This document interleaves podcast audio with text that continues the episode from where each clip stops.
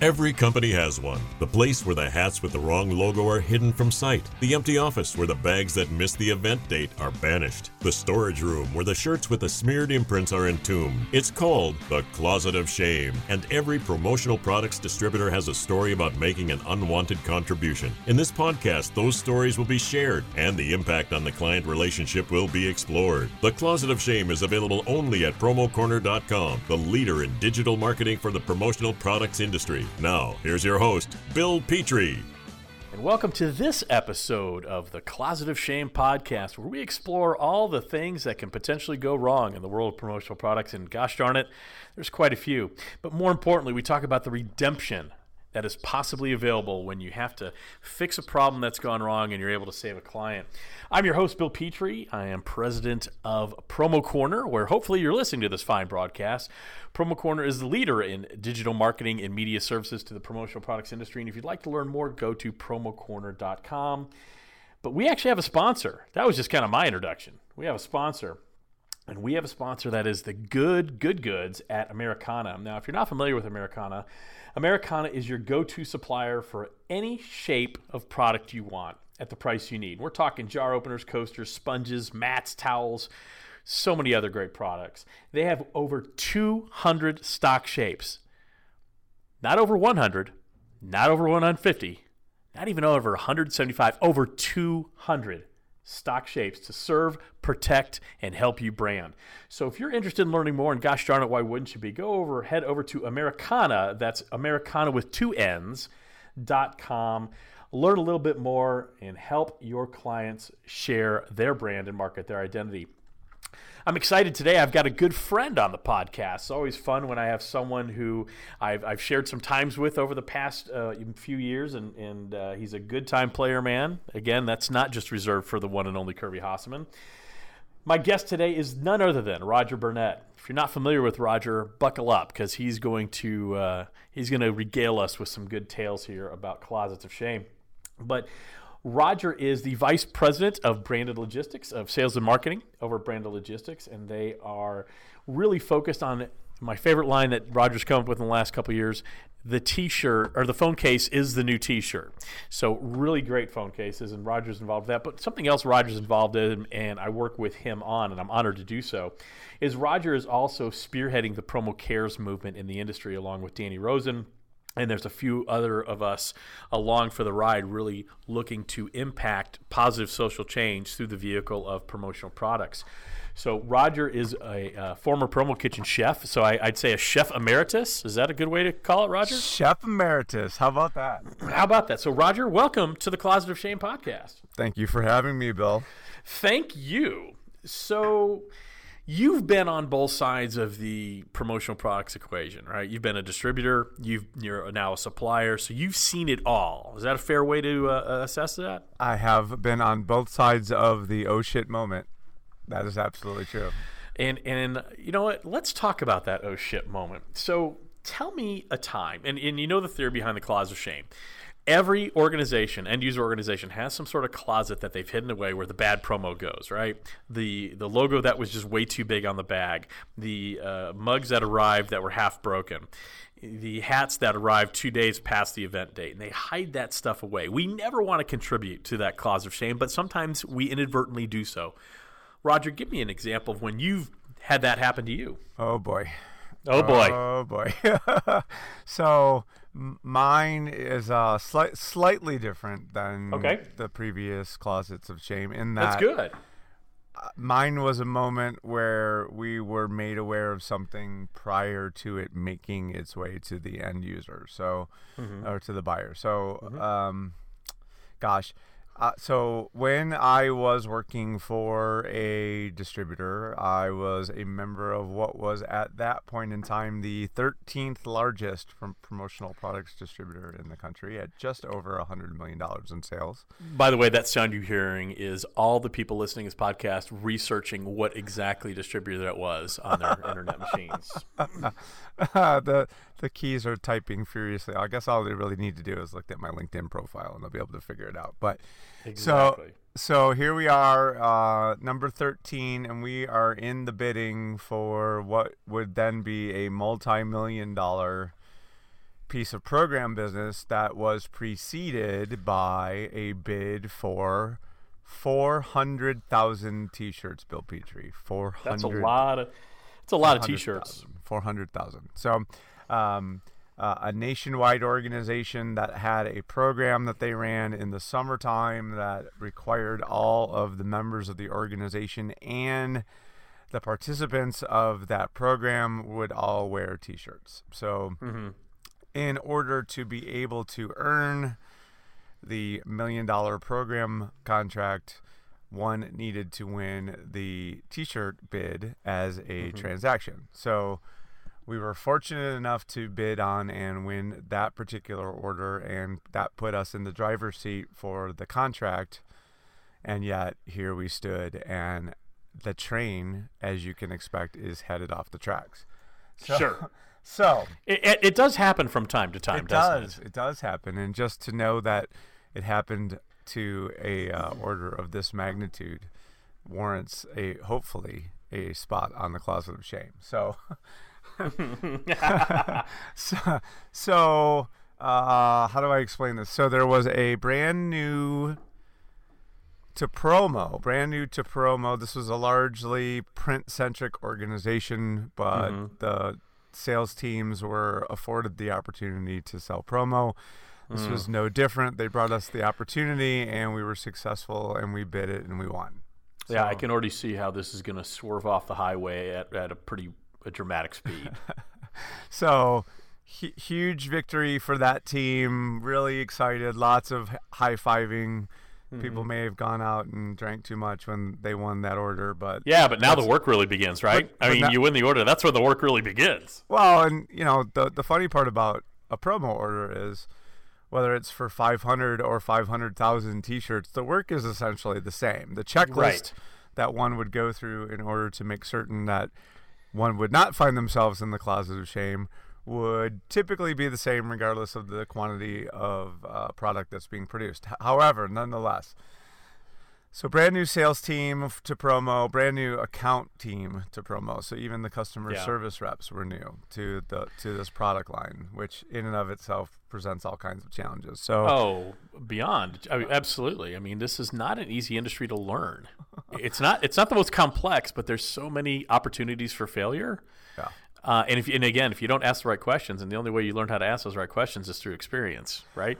Well, or you could be given the checklist and just think, you know, we got it. Yeah. We've got it. And lo and behold. So uh, pho- my phone rings middle of the afternoon on a weekday, and I answer, and it, we're, we're already in CYA. There's I, I haven't even found out what the problem is yet, but here we are. I'm being told we have a problem.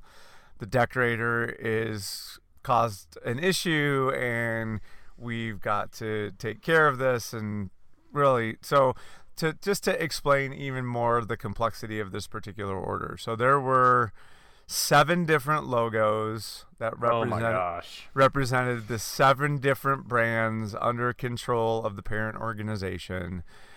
Each of those locations that had one of the different seven different logos had a size run.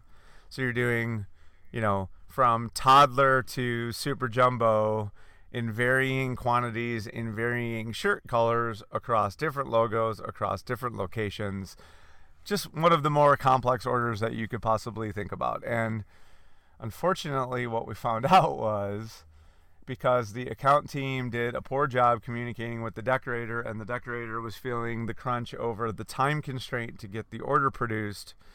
Instead of there being on the navy blue shirts by location a mm-hmm. va- varying size run, what we found out was the decorator just started printing logos on shirts by size. So Oh, okay. so, so the mediums were getting one logo, the larges were getting another, the children's sizes were getting yet another of the logos, and we were 300,000 shirts through the run before Oh, this was figured no. out. So- No. so Yeah. so you're you're through the run. Now what do you do now? You're you're three fourths of the way through the run. And I always like to say, you remember the old Wheel of Fortune when Chuck Woolery was host? Um, they when he used to be the host, and they used to buy prizes instead of getting cash. Do you remember when Wheel of Fortune was like that? Yeah. And he always said this thing, "Hey, once you buy a prize, it's yours to keep. So even if you didn't win the entire show, if you bought prize. something, you got your prize." And I always think of promo the same way. Hey, once it's decorated, someone's paying for it. Exactly. Once it's decorated, I can't undecorate it. Well, I'm sure you can imagine. We we ran through all of the varying scenarios. So, how how much of what had been printed was was usable? Uh, it turned out only about five percent of what we had printed at this point was going to be something that could actually go in a box and end up at the end user's location. Uh, really, what I had to work backward from was in that moment, you know, the decorators got an issue, we've got an issue, the end buyers got an issue. They don't know how much of an issue they have. They just are going to find that out. So I had to spend the f- fair amount of the early stage of this uh, forensic part of what needed to occur in making everyone stop pointing fingers at one another. And Sure. you know, to me, what what I tried to express, and Bill, just just to give you some backstory, the decorator, that, the decorator that we gave this business to, when I called him to tell him that we were going to run that job with him, he actually cried on the phone, Oh no. and and the reason for that was, and we're talking about a decorator who had been in business going on 20 years. He typically would have to um, for all intents and purposes, lay everyone off during the holidays, and that was just Oh, due no. due to a lack of work, right? And the difficulty in a, a decorator's business when you do that is you you train your employees, you get your staff going to where you want them to be. When you send everyone home for the holidays, very frequently, some portion, some percentage of your staff don't come back. Right.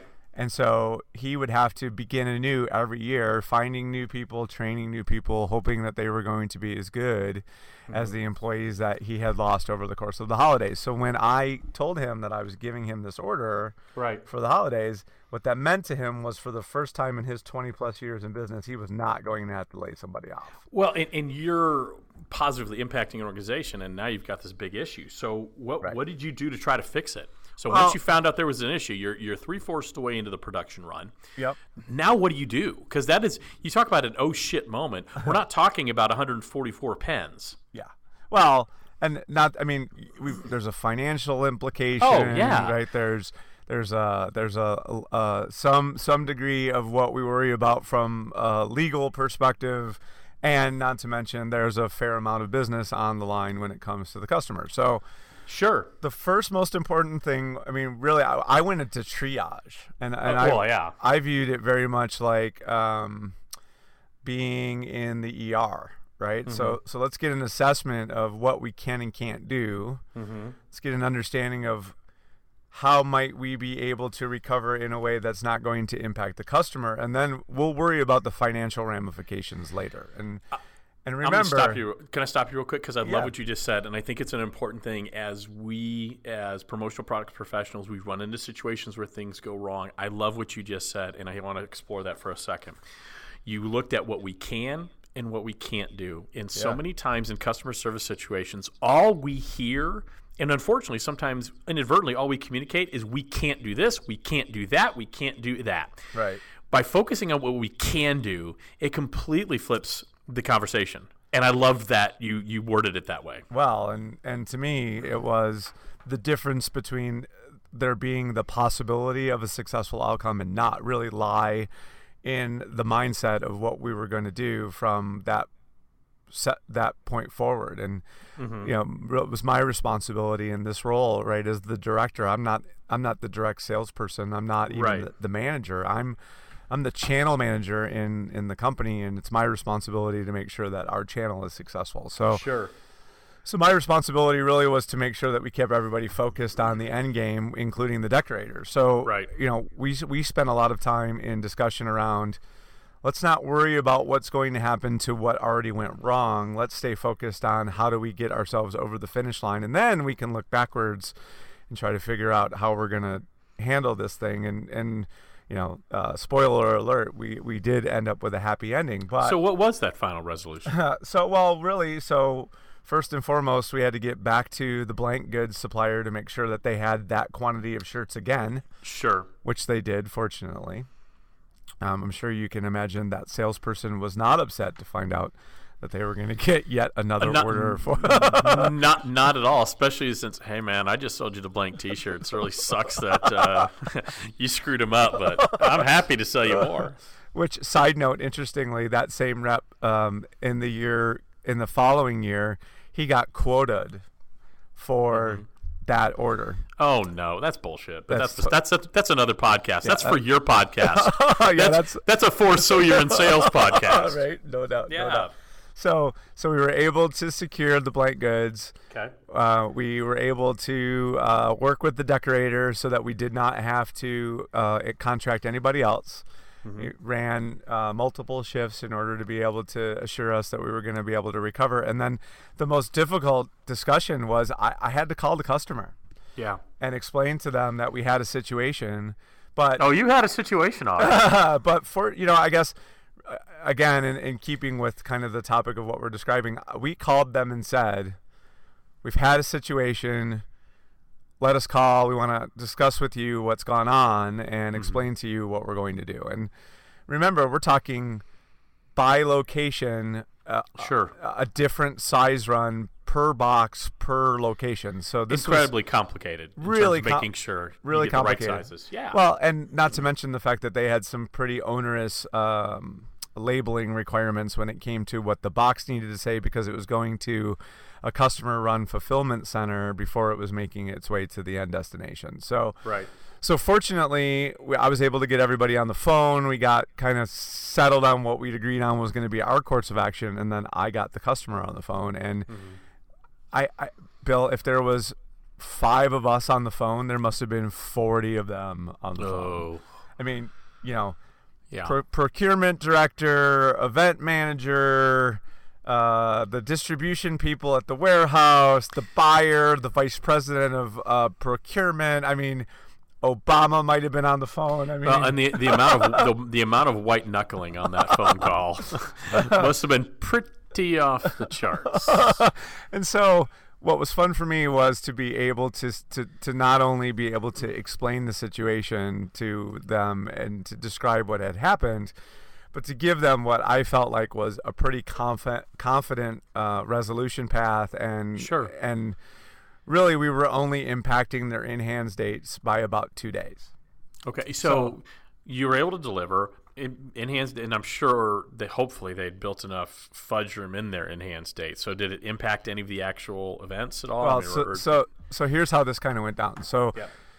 So we make the call. Everybody's on. I'm like, okay, here's here's what I need to explain to you. We go through the explanation step by step, and there is Right. what I would call a protracted silence on the other end of the line. Sure. And those of you with iPhones, when you send a message to someone and you get the three dots, right? The three Mm-hmm. the three dots often are your whole life is in those three dots when you've The, the longer those three dots appear on your screen, the worse the message is. so so in this moment prior to three dots because this predates the iphone but Right. in in that moment was that sort of okay what's going to happen because i'll remind everyone this was a transaction that should we be successful was going to lead to a very sizable program piece of business that we were desperate to get so Right. Because So this was a conduit to growth. I Yeah, mean, yeah. this- a lot of things had to go right. Exactly. So protracted silence, protracted silence, and finally the uh, the head of procurement for the organization broke the silence by saying, "Well, Roger, I have to say that is much better than what we expected. We are in reality not going to suffer at all by virtue of what you've told us, and we mm-hmm. could not be happier." And see, that's awesome. And the lesson I'm assuming, and you can validate this, or you can tell me I'm wrong. I'm used to being told I'm wrong. That moment where you're like, "Do how do we manage this?" And being that transparent, because it sounds like you were super transparent, you get so much more grace by doing that than by not. Would you agree with that? Well, not only that, yeah, and yeah, absolutely. But Bill, I guess to me, even more importantly, it was I wasn't afraid to tell you that we'd screwed up, and Absolutely. and not only were we not afraid to tell you that we screwed up, but we didn't we didn't just bring it to you and throw it in your lap. We said, had "Hey, we we're going to take care of this. We're going to get it done and we're going to bring it to you and present it in the best possible way and say like how did we do?" And I'm sure you can imagine I, I suspected that what they told us in return was going to be the case, but Right. so many times what I've seen is when something goes wrong is that the distributor instead of staying focused on trying to fix what's wrong will just like hey guess what we totally screwed this up right. Well, here's the thing. It's like what we talked about a few minutes ago.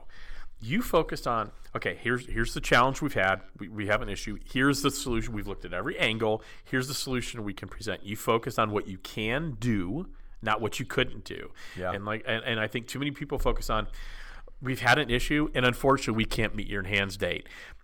Like the client is supposed to go, oh, well, hey, what if we did this, that, or that? Right. You know, you, you can't put your clients in that position to have to solve the problem you caused.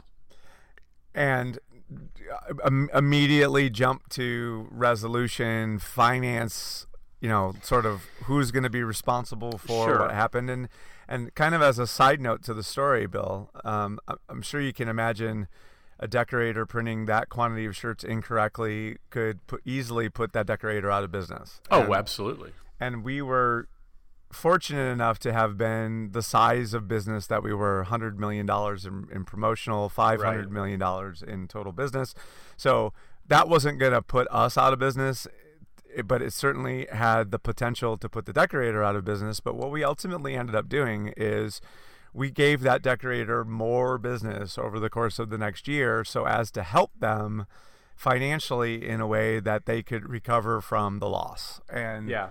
True partnership, true working together, not pointing fingers, gave everybody the chance to come out of that in a way that that didn't harm anyone, and Well, that was really important. It is important, and, and that that is real partnership, right? Partnership's a term that's thrown around very loosely in our industry, as we well know. But uh, you know, actions speak louder than words, and that was definitely a partnership opportunity. And another thing you said, I want to kind of focus on real quick um, before I got a couple final questions for you. Um, I love I, I, something I've always said, and I don't think it's done enough. You absolutely explained exactly what I have in my head. Let's fix the problem now from the client's perspective, and we can do a post mortem later and figure out what went wrong. The end user client doesn't give a shit what really went wrong. They really just want to know how it's going to be fixed. Hundred percent. That that was that was absolutely the focus, and I'm sure you can imagine um, them knowing that we came to the table not only with an explanation of the problem, but with the pre-built resolution. Really, I think in a lot of ways made all the difference. It, it does because it settles them. I mean, in order that size, that complex, going to I don't know, you know, so many locations and so many size variables. Thankfully, they kind of almost expected things might go sideways a little bit. So it sounds like they were almost prepared for that. But the fact that you went with a solution and one that was far less impactful than what they were expecting, huge for them. And it just shows the more you're transparent, the more grace you end up getting. So let me ask you this, Roger. The 300,000 t shirts, where might, might we find those right now? What happened to them? What'd you guys do with them? Uh, I'm Destroy 'em? guessing. I'm guessing if you were to uh, travel to Costa Rica and and ch- check out the local soccer teams, I, Yeah. I'm, gue- I'm guessing you're going to find that uh, even today there might there Yeah. might be some of that particular brand's T-shirts running around the soccer fields of Costa Rica. Well, and I might be playing the Texas Rangers World Champions 2011 team. So um, I think that's funny. So, okay. Roger, let me ask you this because that great story, by the way, and that's one from a sheer size and magnitude. As you're telling it, I, I, my my hands are getting sweaty. You know, my palms are getting. You know, I, I, I feel it because we've all been there. Yeah. What's the one piece of advice you would give a distributor who just screwed up an order and they have to save that client? They need to save that client. What's Yeah. the one piece of advice you'd give them? take a deep breath and stay focused on the outcome and you will learn more about your partners in the supply chain in a moment like this than in any other moment ever No question. so in a in a era of 300 page catalogs in an era of consolidating supply chain on the supplier side.